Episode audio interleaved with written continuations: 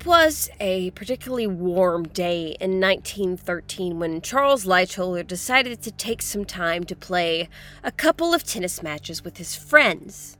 Lights was glad for a bit of a diversion. The last year had grounded the seaman.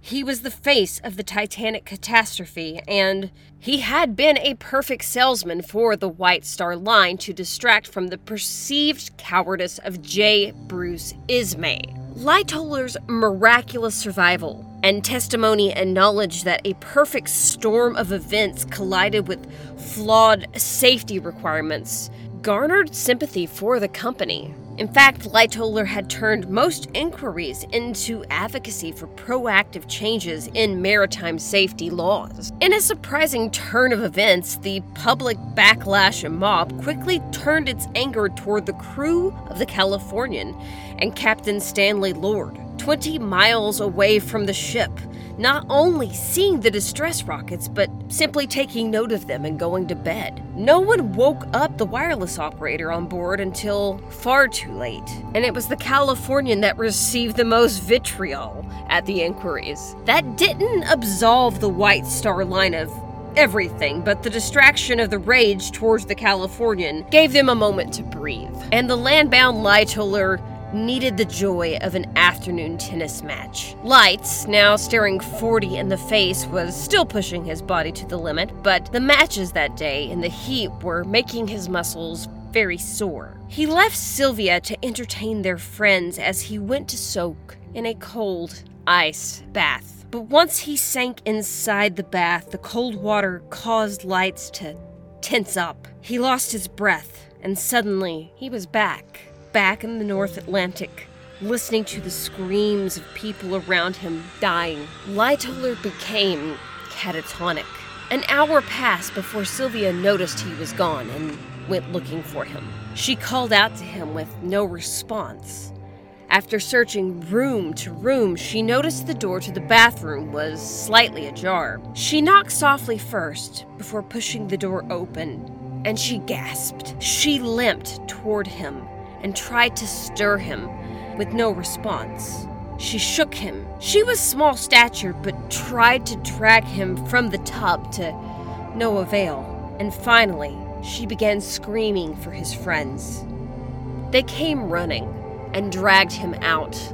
As they pulled him from the icy cold water, Light slowly returned to his senses. He laughed off the incident, but Sylvia insisted on calling for the doctor. The doctor diagnosed Lightoller with shock. Sylvia herself told this anecdote many years later to biographer Patrick Stenson. She said Lights played it off, and this just all falls in line with Charles Lightoller, whose bravery was his identity. Every bit of guilt and pain had to be kept inside. Lights wanted to return to sea, and no one could know how badly he was suffering. This is God's Favorites, a history podcast. Charles Lightoller, Episode 3.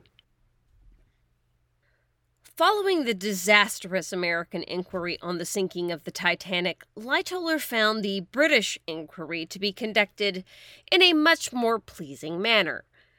That did not mean that the Americans were any less invested in the process. In fact, American newspapers were continuing to follow the developments in the British inquiry as well.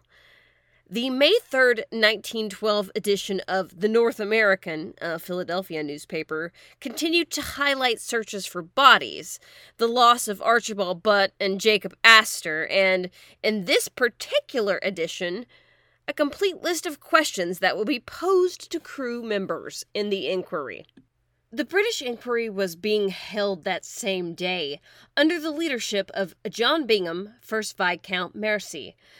We'll just refer to him as Lord Mersey. If Senator William Smith's American inquiry was a circus of stupidity, Lord Mersey's was a delicate therapy session. That's not to say that Lightoller enjoyed the experience, it was just less painful. The questions allowed for Lightoller to show that the sinking was more so caused by a series of unfortunate events and less due to arrogance or incompetence. And as a result, stricter maritime laws were put into effect. The Olympic had even been taken out of the fleet to renovate for more lifeboats. The British inquiry seemed as if it were more forgiving, perhaps to protect its own interests than the American had been. And in his autobiography, Lightoller pointed out that the conduct of the British inquiry was far superior and that, unlike Senator Smith, Lord Mersey seemed to know what he was talking about. Lightoller wanted to get back to sea, but he was stuck in litigation hell. The sinking of the Titanic needed a hero, and it was obviously not Chairman J. Bruce Ismay. It was Lightoller. Now, that's not to say that Lightoller was everyone's favorite person, nor did everyone believe every aspect of his testimony. Many knew he had underloaded the lifeboats. A man named Thomas Ryan lost his son in the sinking of the Titanic. Ryan, a farmer from County Limerick in Ireland, filed suit against the White Star Line. And yet again, Lightoller found himself in the middle of litigation and inquiry. And this time, there was no sympathetic Lord Mersey. Lightoller repeated the story again, portraying the incident as a series of events that were an act of God. This time, the courts did not agree, but found that Lightoller himself was not at fault due to his rank. The blame fell squarely on the shoulders of Captain E.J. Smith, who was found to be negligent, and Thomas Ryan, the plaintiff, won the case. There was no happy ending, no matter the outcome. One man had lost his son, and Lightoller had failed to protect the reputation of the man he considered a father figure. It was a tragedy all the way around, caused by human arrogance, whether the White Star Line would admit it or not. Biographer Patrick Stenson doesn't question much about Lightoller's reliability in his testimonies, but many across history have. The one story that seems to garner the most questions is the story of Lightoller's attempted rescue of Jack Phillips, Titanic's senior wireless operator. And by proxy, whether or not he knew about the Mesaba ice warning ahead of the fact. Lightoller, in his autobiography, speaks of pulling Phillips out of the water and trying to save him. There are witnesses who support Lightoller's account, saying that Phillips was on the overturned boat Collapsible B. And then there's Harold Bride. Bride was the junior wireless Marconi operator on board the Titanic, and he had a lot of issues with Lightoller's account of events that night. Bride immediately claimed that had Phillips seen the warning from the Mesaba, he would have immediately handed it up the chain of command. The Mesaba ice warning was a message received by Jack Phillips indicating that there was ice in the Titanic's path. Lightoller claimed not to know about this until he pulled Jack Phillips out of the water onto Collapsible B. Lightoller, shortly after the crash, had been working alongside fellow Collapsible B survivor Archibald Gracie. The pair had planned to write a biography of the incident. Gracie noted that Jack was on Collapsible B, but tragically, he was already dead. Furthermore, Gracie stated that the Carpathia coordinates were provided by Harold Bride, not Jack Phillips. Gracie would unfortunately pass away before his memoir was published. Harold Bride took issue with what appeared to be Lightoller throwing Phillips under the proverbial bus. Phillips, Bride said, would have never ignored such a warning. As Lightoller tells it, he knew nothing of the warning from the Mesaba about ice in the area. He knew nothing, he said, until he spoke with Phillips on top of Collapsible B. Harold defended Jack. Such efficiency does not go with putting urgent ice warnings under paperweights and promptly forgetting them. It was a clear jab at Lightoller's testimony. The press picked up on this feud pretty quickly. A few editorials on the subject went back and forth in several papers until Lightoller himself finally responded. Here is his response from the Dundee Evening Standard. As officer of the watch from 8 p.m. to 10 p.m. that night, and in further defense of that splendid officer, William Murdoch, who followed me on watch from 10 p.m. to the moment of collision, that had the Mesaba message been received by the bridge and in reasonable time, the Titanic would not have been lost. Lightoller then added, I blame no one and justify no one. The point, it seemed, was now moot. I often say history is PR of yore, and none of us were there. All we have are words written by those with different views. The truth, as usual, is always likely somewhere in between. Lightoller was exhausted and beaten coping with demons, and tired of being constantly questioned. The White Star Line brand was also suffering, but the attention of the world would not remain upon them much longer. Tension was spreading throughout Europe. A great war was stirring. And Light was finally being called back to sea. His family was growing as well. By 1913, he would have three children, and by 1918, that number would grow to five three boys and two girls. And it was at some point in 1914 that a much more tired and thinner Lightoller was called home to his favorite ship, the Oceanic. As tensions grew in Europe, the White Star Line, still recouping its losses, had to give command of their ship to the Royal Navy. The Oceanic was commissioned by the Royal Navy on the 8th of August, 1914. The transition was anything but painless because no one seemed to know who was in charge. Lightoller was given the rank of lieutenant in the Royal Naval Reserve, but the confusion came because the ship, for all appearances, had two captains.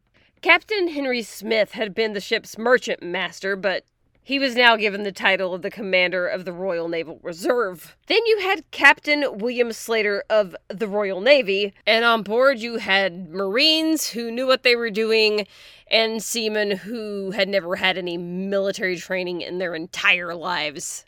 It's what you would call a bit of a cluster. And on top of all this, Lightoller would once again be paired with Titanic's initial second officer, David Blair. Yes, the David Blair who ran off with the keys that unlocked the binocular cabinet that he had moved to another location.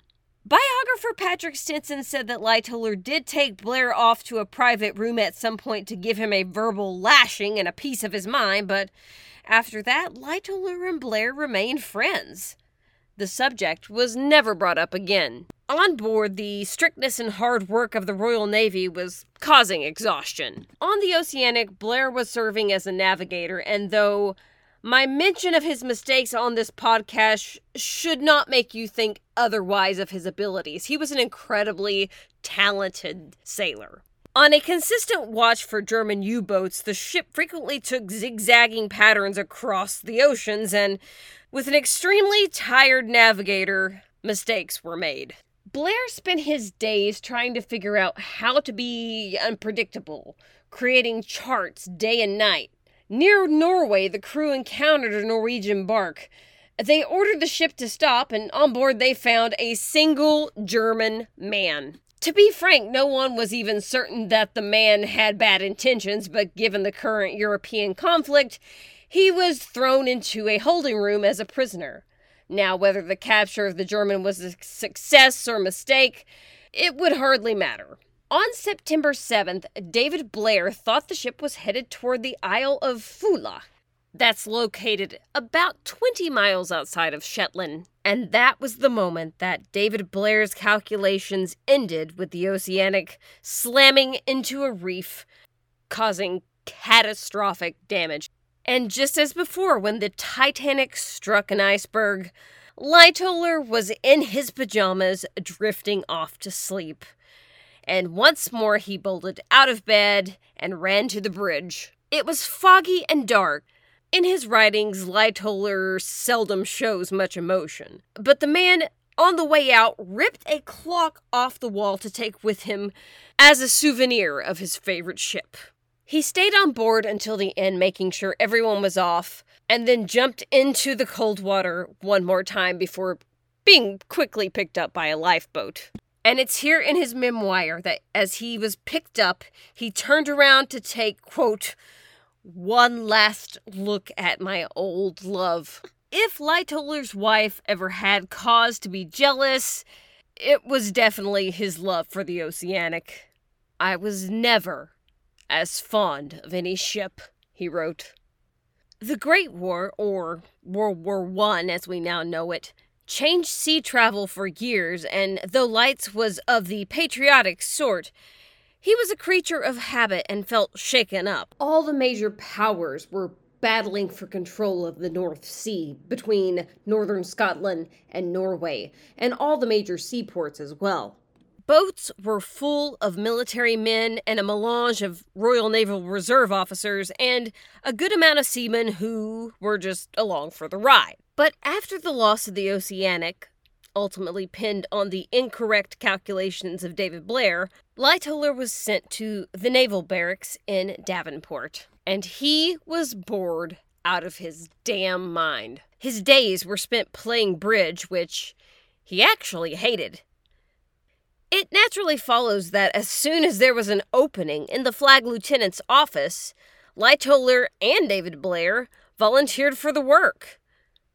They were told it was dangerous, but those in charge were aware of both men's reputations and that they both had seen some of the worst conditions of the sea.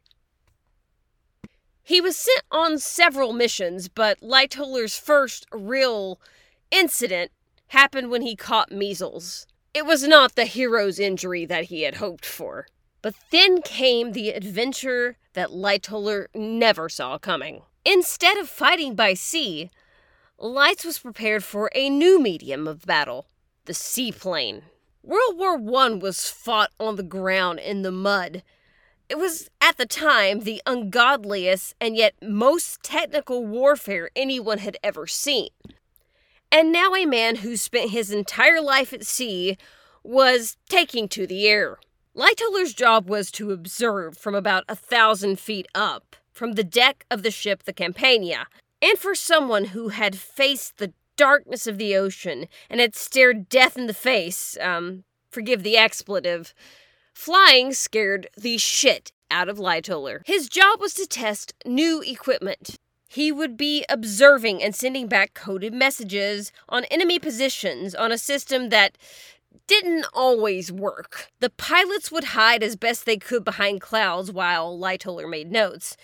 And the other horrific part was the return or landing to the flagship. In his memoir, he wrote, It's one thing to say, home, John, but it was another thing to get there, because home was a landing strip on a zigzagging boat in the ocean. On one near miss, the plane began to run dangerously low on fuel. Lightoller was weighing his option and deciding if it would be better to have been captured by the enemies or crash. He began praying for the former. Given the nature of attrition during the Great War, I doubt that would have been the best option. Finally, the ship appeared and they barely made it back. And though World War I was one of the world's greatest tragedies, it is a little amusing to think that the man who had been practically invincible at sea was scared to death of flying.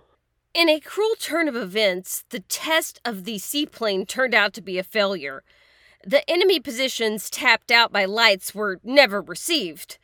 They had gone off course and had almost ran out of fuel and crashed, and the machine had not worked. That's when Lights vowed to stick to the sea. Now a lieutenant, Lights was finally given command of his own boat. He was given command of the HMTB 117, His Majesty's torpedo boat. And it was here that Lights found himself in some of the more serious parts of warfare. It was hard work, but it was hard work that he knew how to do better than, say, jumping onto a seaplane. HMTB 117 was a part of the Nore Defense Flotilla serving to protect and patrol the Thames estuary around London. The boat was not in great condition, but he had seen worse. Much worse. And this new location allowed him to be closer in proximity to Sylvia and their children. Not to mention that the work environment was actually kind of pleasant. But most things were pleasant compared to those who were fighting on the front. German Zeppelins had dropped bombs on England for the first time. The crews ran drills to prepare for potential U boat attacks, and naval intelligence worked to develop stronger defense systems and early warning devices. On July 31, 1916, the Nore flotilla warned of incoming Zeppelins headed toward London. HMTB 117 set off at full speed. Light said on board he had a talented crewman with exceptional hearing who heard the buzz before anyone else. Gunners on board the boat pointed and began firing on command. The Zeppelin moved to and fro, avoiding the onslaught, and it appeared that no damage had been done to the airship. Lights was baffled and contemplating his bad luck, but he couldn't wallow for very long because that's the moment bombs started raining down upon him. A closer inspection of the Zeppelin showed that there had been some damage, but it managed to stay airborne and the firing of the guns had given the airship a perfect view of its target. But possibly too damaged to continue fighting, the Zeppelin turned away into the darkness.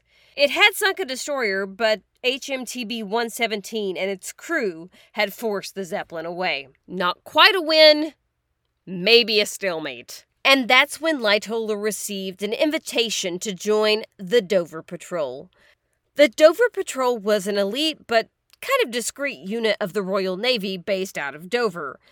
They carried on operations and helped patrols between there and the beaches of a town called Dunkirk in France. Lightoller was given command to a small craft called the HMS Falcon. Now a commander of a patrol boat of men who, he said, appeared to not have the capability to think or act for themselves, Lightoller felt a little nervous.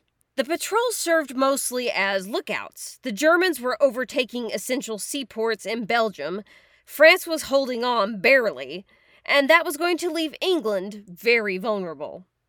And with a boat that needed serious upgrades, Lightoller was a sitting duck. But the 1915 sinking of the Lusitania had caused a deep disdain of the Germans inside of Lightoller.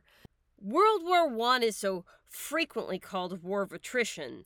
The entire war was just governments throwing body after body. Lightoller was always ready for a fight with the Germans, so you can imagine his surprise on the 1st of April 1918 that it was an ally that took him out instead. In a heavy fog, a Royal Navy trawler, the John Fitzgerald, collided right into the Falcon. Lightoller remarked that the sinking was very similar to the Titanic in that a bulkhead gave way, but he sounded overall incredibly exhausted and tired of wrecking ships. He also noticed that the ship sank at around 2:15 a.m., close to the same time that the Titanic went down. And once again, Lightoller stayed on the ship till the bitter end, making sure everyone got off safely. During a court martial, he was cleared of any wrongdoing and given command of a new ship, the HMS Garry. But it's with this command that comes one of the most controversial moments of his career at sea. Aboard the Garry Lights was uh, no longer on patrol. He was in convoys, a, a, way to keep an eye on the North Seas and to protect other military equipment. He describes the convoy as a destroyer in front with the rest of the ships following behind. He also claims he suggested switching up the route a bit to avoid predictability. The North Seas were dangerous. During dinners, Lightoller would boast and say he thought he had better ideas of how to get these cargoes safely across, at which point some people pointed out that they shouldn't be listening to a man who defended the people aboard the Titanic. Instead of being angry, Lights would usually laugh it off. But he was on a collision course. Captain Lieutenant Werner Fürbringer. Fürbringer was ordered to take his new U boat 110 to the North Sea. Around that same time, Lightoller was ordered to join a convoy heading that direction. At first, the days were uneventful. Bad weather made it difficult for U boats to hit targets, so Fürbringer hid, waiting for something to happen. On July 19th, to give his tired men a break, he decided to resurface for some sunlight. He put his periscope up, and it took seconds. He spotted the convoy, and the convoy spotted him. An emergency signal was sent out, and Lightoller was the first to hear the warning. Fürbringer had not fired on the convoy, and he had hoped that they would let him turn around, but that's the moment he heard the propellers of the Garry, and then the rain of depth charges. Lightoller circled the U boat, continuing to fire as it began to come apart.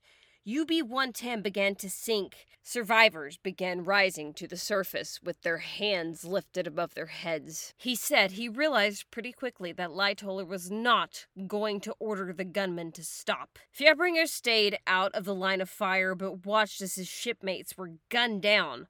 Some he also claimed had their heads split open with hot coals. He even claims to have heard one gunman scream, This, this is for the Lusitania, before striking one of the Germans in the head with a bullet. Whether it was hatred or apathy, it's impossible to know. But Lightoller did not interfere until the rest of the fleet arrived. UB 110 only took about a minute to sink. Those who survived were taken as prisoner. Fifteen people were pulled from the water. Fürbringer accused Lightoller of atrocities in his own memoirs, but nothing ever seemed to come of it. The matter, investigated by the Royal Navy, was dropped, and Lights was promoted to lieutenant commander. In his autobiography, Titanic and Other Ships, Lights barely references the incident, saying he was far too concerned with the damage inflicted to his own ship instead of the Germans, saying only that his crew sent UB 110 down to the bottom of the ocean, where she belonged. God's Favorites is a bi weekly history podcast talking about the people who seem to be God's favorites, or at least those who thought they were. Thanks to everyone on TikTok who made this a reality through our Kickstarter campaign, and thanks to everyone who is donating to our Patreon. God's Favorites is now on Facebook, so you can join the conversation whenever you want. Unless your boss is looking over your shoulder. The podcast is written and produced by me, Melissa. You can find me on TikTok at Melissa Fairlady. Sources for today's episode include Patrick Stenson's biography Lights, Charles Lightoller's autobiography Titanic and Other Ships, the Dundee Evening Standard, the British and American Inquiry Testimony and Reports, and the North American Newspaper from Philadelphia. And remember to join us next time as Charles Lightoller faces his most dangerous rescue yet the evacuation of Dunkirk. See you next time, friends.